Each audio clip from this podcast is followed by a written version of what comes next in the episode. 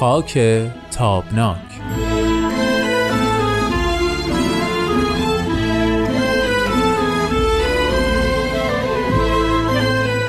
روز و شبتون بخیر خانم ها و آقایان. خوشحالیم از اینکه برنامه خاک تابناک رو همچنان پیگیری میفرمایید و این هفته هم مثل هفته های گذشته با ما همراهید.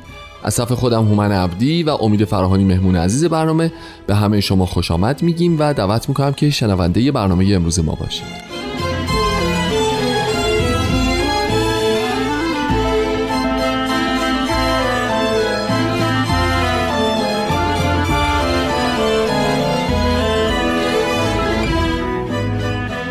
امید عزیز وقتت بخیر. خوش آمدی به برنامه خودت.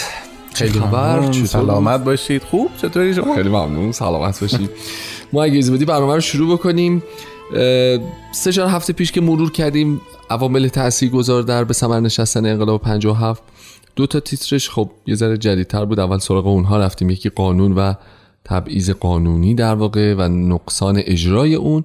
یکم هفته گذشته راجع به جنگ عرب و اسرائیل صحبت کردیم با هم دیگه. بله. اون وسط ها یه گریزی زدیم به وضعیت تحریم نفتی اعراب در مورد اسرائیل و همپیمانانش و در واقع دوستان و کشورهایی که حمایت می‌کنن ازش و یه گریز کوتاهی داشتیم به درآمد هنگفت ارزی که شامل حال ایران شد و خزانه کشور رو در واقع خیلی پروپیمون کرد. حالا اگه موافق باشی در مورد همین بحث بپردازیم و به همین بحث بپردازیم و ادامه بدیم. این بحث اقتصاد و تاثیرش تو انقلاب سال 57 رو بسیار خوب باشه من در خدمتتون. خیلی ممنون. من داشتم فکر می‌کردم تو این یک هفته گذشته که خب ما وقتی اقتصاد رو بررسی می‌کنیم می‌بینیم درآمدهای سرشار ارزی رو داریم. مثلا درآمد سرانه ارزی ایران اون سال به یک رکورد عجیب و غریبی می‌رسه. تو منطقه خاورمیانه از همه چندین سر و گردن بالاتر میشه. تو کشورهای در حال توسعه حرفی برای گفتن داره. خب هزار یک مزیتی به وجود میاد. حالا دو تا اتفاق میفته یه بخشی از این درآمدها تزریق میشه تو جامعه. میاد صرف پروژه های اجرایی و عمرانی و آبادانی میشه. یه بخشش پسنداز میشه که باز اون پسندازها هم خودش صور مختلفی داره. منتها می‌خوام به این برسیم که کدوم بخش این ماجرا درد سرساز شد؟ خرج کردن دلارها در جامعه مردم سیرتر شدن مردم ولایشون بیشتر شد. یا پس اندازه چون علم اقتصاد هر دو اینها رو مورد بررسی قرار میده و هر دو رو لبه تیغ می‌ذاره. یعنی میگه هر دوتاش ممکنه که باعث فروپاشی اجتماعی بشه. دقیقا. و متاسفانه من چون اقتصاد نمی‌دونم و شاید حتی شخص شما بهتر از من بدونید ترجیح میدم که این بحث رو با همدیگه پیش ببریم. ولی ببینید ماجرا اول ببینیم چی شد. بله. یعنی ما یک دوره ای رو داریم از زمانی که نفت در ایران کشف میشه. چون قبلش تقریبا رشد اقتصادی ایران صفره. بله. از زمانی که نفت کشف میشه خب ما دوره هایی رو داریم که نفت در ایران کشف میشه ولی فی الواقع ما صاحب نفتی که کشف میشه ایرانی ها نیستند, نیستند بله. و بعد ما وارد مرحله ملی شدن نفت میشیم. در این دوره هم باز هنوز نه قیمت نفت انقدر بالاست و نه در واقع ما سازوکارهای استفاده از پول نفت رو بلدیم. نه اصلا صنعت شده و نه صنعت داریم. اما در اواخر دهه چهل و با گران شدن نفت و ساختارهای نسبتا مدرنی که در ایران پیش میاد و مکانیزم های استخراج و تولید نفت که در ایران سرمایه گذاری های عظیمی روش شده و ایران ظرفیت تا 6 میلیون 7 میلیون بشکه در روز رو هم داشته در دهه 50 ظرفیتش رو ظرفیتش رو داشته و نه اینکه لزوما تولید می‌کرده. خب این رقم خیلی بالاست. یعنی در بله. اون سالها شما در نظر بگیرید همین الانش هم بالا همین الانش الان هم بالاست. تولیدش بعد از این همه بگیر به من تازه رسیده به دو میلیون دو میلیون. بله. در حالی که اون موقع تا چهار میلیون هم تولید می‌کرده در حالی که شما یادتون باشه که رشد اقتصادی جهان در اون موقع بسیار بسیار بله. ضریب کمتری داشته. بنابراین تقاضا برای نفت هم در دنیا کمتر بوده. این ثروت افسانه ای رو وارد ایران. ایران می‌کنه. اما ما باید ببینیم که این ثروت چه اتفاقی براش میفته بخشی از این ثروت متاسفانه صرف یک نوع فساد اشرافی در ایران میشه.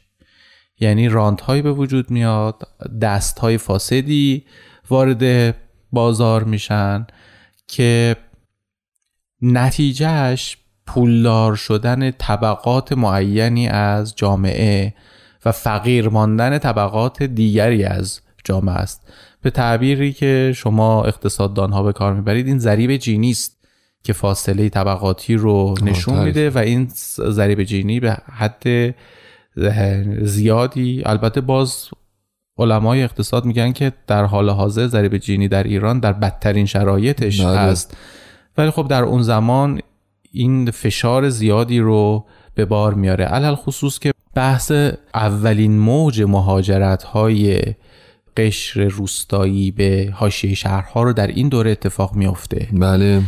و حاشیه شهرها علل خصوص تهران شکل بسیار زشت و با تناقض و تضاد شدیدی رو با مثلا فرض کنید منطقه بالا شهر تهران. پیدا یعنی ما در مثلا حاشیه جنوبی تهران حلبی آباد رو داریم در حالی که در شمال تهران ساختمان های مجلل در باغ های زیبا ساخته میشن و مثلا فرض بفرمایید که ما جشن های 2500 ساله داریم که غذاهاشو از رستوران ماکسیم پاریس میارن.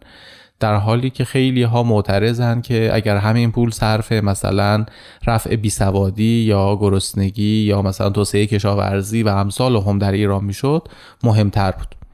بله. و بحث در این باره هم هیچ وقت به نتیجه نمی‌رسه. نمی‌رسه. برای اینکه اونا میگن که ما برای اعتبار بین المللیمون لازم بود که خرج بکنیم و به هر حال اعتبار و آبرو برای خودمون در دنیا بخریم که رو- اینم از یه دیدگاهی بله. درسته مثل مثلا کشورهایی که امروز مثلا جام جهانی فوتبال یا المپیک برگزار می‌کنن در حالی که جامعه هنوز زیر ساخت های کاملی نداره اما میگن که ما با این مثلا مراسمی که برگزار می‌کنیم مثلا المپیک تابستانه یا زمستانه یا جام جهانی ما در واقع حرمتی رو در دنیا به دست میاریم که از اون طریق بعدا رشد اقتصادی بیشتر و طبعا زیرساختهای بهتری رو به دست میاریم. دقیقا. موافقی یه استراحت کوتاه داشته باشیم بعد ادامه بدیم. در خدمت. خیلی ممنون.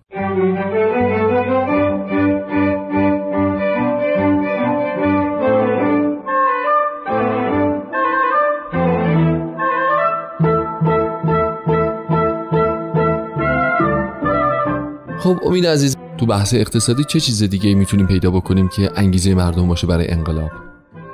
بذار اینو بگم. شما در کتاب معمای هویدا عباس میلانی یک خاطره ای رو تعریف می‌کنه. بله. و میگه که سال 1353 شاه که دیگه در اوج درآمدهای نفتیش هست به این نتیجه می‌رسه که یک. یک کنفرانس مشورتی برگزار بشه که به کنفرانس رامسر معروفه. در رامسر این کنفرانس تشکیل میشه. و اینجوری که من اگر درست یادم باشه عباس میلانی ادعا می‌کنه که در اون کنفرانس حاضر بوده. چه جالب. و اینها میان تجزیه و تحلیل می‌کنن و بعد از سه روز صحبت به شاه نتیجه مشورتشون رو به این ترتیب اعلام می‌کنن که اگر این حجم از فربهی در اقتصاد ایران همینجوری وارد جامعه بشه, بشه.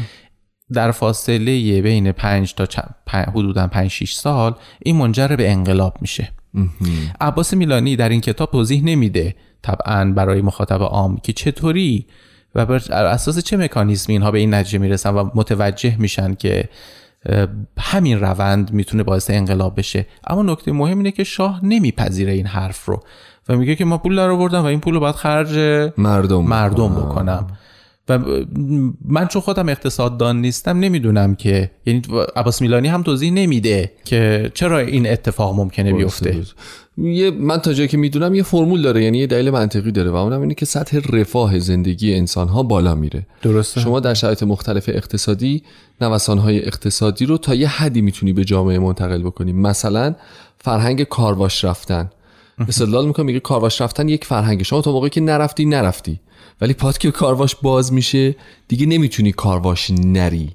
بنابراین تزریق پول یه سطح رفاه اجتماعی به وجود میاره یه انتظارات بالاتر و بالاتر و بالاتری از رفاه به وجود میاره و یه جای دیگه دولت پاسخگو نمی‌تونه باشه. بنابراین آدما میزن زیر میز.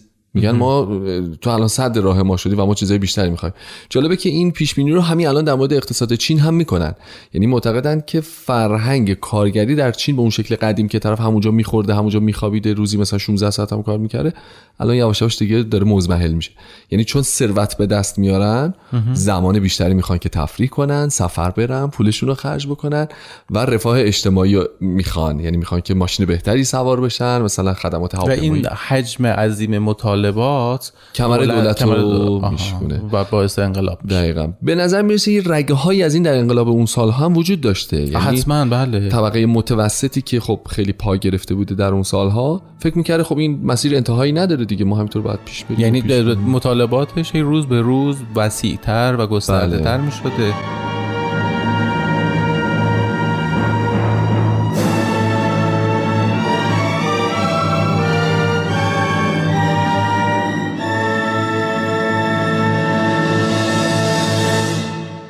خب امید من اول بحثم اشاره کردم بخشی از این درآمد میاد تو جامعه هزینه میشه که اون تورم و انتظارات و اینا رو به وجود میاره بخشش هم سرمایه گذاری میشه که اتفاقا شاه این کارم کرده یعنی چه بله. داخلی یعنی زیربنایی و چه سرمایه گذاری خارجی خیلی سرمایه گذاری خارجی بله. انجام میده و ایران خیلی زمان انقلاب دارایی های گسترده در خارج از کشور داشته منتها سوال اینه که خب ما اگه هر دو بعد رو دیدیم حالا بماند که یکی رو شاید بیشتر بهش پرداختیم و یکی رو کمتر یا تناسبش اونجور که باید و شاید نبوده.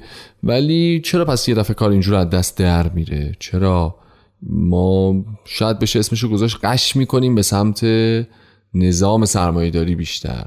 بله ببینید شاه اساسا با نظام یعنی نظام اقتصادی ایران در دوران پهلوی بلخص در 15 سال آخرش نظام کاپیتالیستیه. درست. نظام سرمایه‌داری است و این نظام سرمایه‌داری یادمون باشه که در زمانی رو ما داریم صحبت می‌کنیم که جبهه بندی بین دو نظام سیاسی اقتصادی و فکری دنیا در شدیدترین حالتشه. یعنی جنگ دو اردوی آها. شرق و غرب. کمونیسم و کاپیتالیسم. و یادمون باشه که اساسا عموما متفکرین ایرانی در دهه پنجاه چپن. بله یعنی بله بله دقیقاً. گرایش های سوسیالیستی مارکسیستی. کمونیستی دارد حتی شاید بتونیم یه ذره عقبترش ببریم. عقبتر و جلوتر یعنی از این طرف تا دههای بله بله کاملا و از این طرف تا دهه شست 60 بله. در واقع همین تقابل در حوزه اندیشه اقتصادی میشه تقابل بین سرمایهدار و مارکسیست. شما می‌دونید که خیلی از مارکسیست یعنی مارکسیست لنینیست های دو آتیشه دنیا خودشون خانواده سرمایه دار در آمدن. بنابراین عجبی نیست اگر طبقه متوسط شهری تهران دهه پنجاه در برابر اشرافیت پولدار شده فاسدی که حتی خودش هم به نوعی مظهر همون اشرافیت محسوب میشه و بعدا انقلابیون یقه خود اون طبقه روشنفکر رو هم می‌گیرن در بیاد و انقلاب بکنه. اما آخرین جمله هم بگم. سیطره تفکر چپ رو نباید ما دست کم بگیریم. این بحث مفصلی است. که باید بهش مفصلا بپردازیم فکر کنم تو سرفصلامون هم بود بله, بله، در مورد. سیطره تفکر چپ که به درستی اشاره کردی تو اقتصاد ما بله، هم سایه بله. افکنده من یه نکته جالبی بگم الان که صحبت می‌کردی یاد این مطلب افتادم که اه، چندی است یعنی شاید بشه حدود دو سه سال اسمشو بذاریم که حالا یواش یواش ادبیات اقتصادی ایران داره میره به این سمت که توجیه بکنند که سرمایه داری اصلا چیز بدی نیست و اتفاقا خیلی خوبه, خیلی خوبه. چون اشتغال بله، زایی بله، می‌کنه چون بله. درآمد برای بقیه رقابت تولید رقابت کیفیت. ببینید این در شرایطی که شما خودتون تئوری مند نیستید. بله. مجبورید یا از این تئوری استفاده کنید. بحثی که در جلسات اولم بله دقیقاً پرداخت. بسیار خوب خسته نباشین. خیلی ممنون. شنونده های خوب شما هم خسته نباشید. ممنون که با برنامه خودتون همراهید. لطفا نظرات خودتون رو بابا در صفحه فیسبوک یا به آدرس پیام اتباهای رادیو در میون بگذارید. قطعا و یقینا نظرات شما بسیار کمک کننده خواهد بود به ادامه این برنامه و برنامه های مشابه. ممنون از حوصلتون به امید دیدار شما در هفته آینده. بدرود و خدا نگهدار.